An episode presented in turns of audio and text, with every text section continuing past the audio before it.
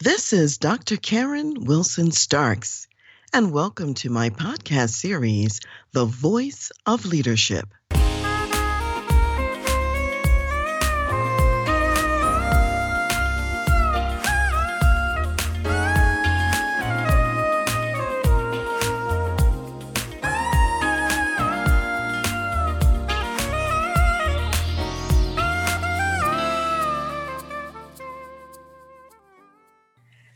Spring in the Rockies is rather unique.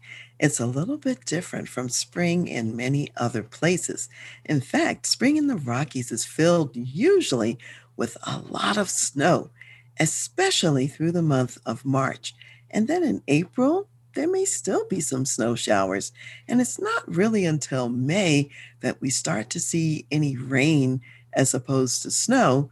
I've even seen snowstorms, huge ones in May and in June, although that's less typical. It's not atypical for March or April. So here's the thing when it snows in the spring, often it's heavy snows and they're very wet. If it has warmed up a lot prior to the snowstorms, as it often does, that means you could get a foot of snow, you could get two feet of snow, and the roadways will clear up fairly quickly the driving surfaces and the sidewalks because the ground is so warm from the warmer days that preceded the snow. And what often happens if the snow is not back to back, the plants get a little confused, and the flowers and animals and birds and flies and other things that normally might start coming out when the weather is warmer and when it's spring they start coming out and thinking, oh, it's springtime because of the nice warm days. So these creations, whether they be flowers or animals, they have certain, I'll say, instincts built into them to know when to do what when. And no matter what's happening outside, they will tend to operate in that instinctual way. Well, guess what? As human beings, we have options and we have choices far beyond our instincts. That means it's up to us to look outside and see where it is that you're living. I know friends who are really in places where it's truly springtime. It's raining outside, it's sunny outside, it's warm, and they can start shedding a few layers. Whereas in Colorado, very often as we get through a lot of the early part of spring, we're still wearing our winter coats and our snow boots and all of these other sorts of things. So you have to look outside and say, what is the weather like where I am and where I live? And depending on what it is, then you make choices about what you're going to do. Now, I want you to think about that in terms of your business. Right now, we're at a very important inflection point. Many people have received the vaccines for the pandemic and the virus. And hopefully, we're getting to a point where we have the herd immunity that we've been hearing about. And some people, so tired of being locked down now for more than a year, they'll say, Well, spring is coming. And so they want to run outside right away with no mask, not maintaining the six foot distance between them and other people, going out and doing all the things they used to do pre pandemic and throwing caution to the wind. Some of those people and some of those companies have done very, very well during this trying and difficult time, so far as maintaining the health of their employees and their organizations. So I want to say to you look outside. If it's still snowing, if there's still some challenge or danger, don't just run out there with shorts on and a t shirt and flip flops in a foot of snow just because technically the calendar says it's spring.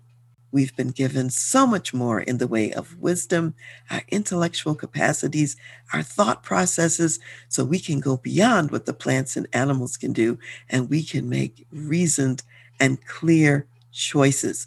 So if it's still snowing where you are, then put on your warm coat, put on your snow boots, put on your scarf and your gloves. Even if the date says it's well into spring it may not be time yet to shed the protective gear that you normally would wear when snowstorms are still on the horizon. So I'd say take a lesson from the Colorado Rockies and do what makes sense. So, with that in mind, I just want to end today with today's biblical word of wisdom coming from Psalm, the 147th chapter, because here we're just going to acknowledge the fact that God does many things and he has storehouses and reservoirs, even of the weather. So, Psalm 147, starting with verse 16, says, He gives snow like wool, He scatters the frost like ashes, He casts out His hail like morsels. Who can stand before His cold? He sends out His word and melts them. He causes His wind to blow and the waters to flow. So wait until the word comes that spring is really here and the snow has stopped. As an executive business leader, you have many difficult decisions to make every single day. And it's important to think about how do you develop your people?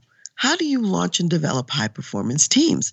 And how do you create a culture that wins every time? If you would like to take a look at your organization and to talk about the wisdom and guidance that would propel you to create a best place to work and also competitive advantage, then I invite you to apply for a consultation to work with me go to my website, www.transleadership.com, go to the services page, and under organizational consultation, you will see a tab that says Contact Us.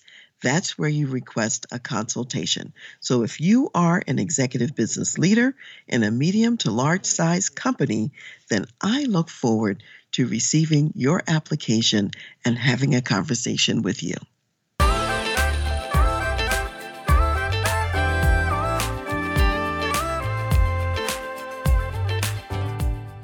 You've been listening to The Voice of Leadership with me, Dr. Karen Wilson Starks. And I want to give a special thanks to jazz saxophonist Ron McMillan for granting us permission to use his gifted music on our show. Thanks for listening, and remember to go to my website, transleadership.com, for more strategies, insights, and leadership resources.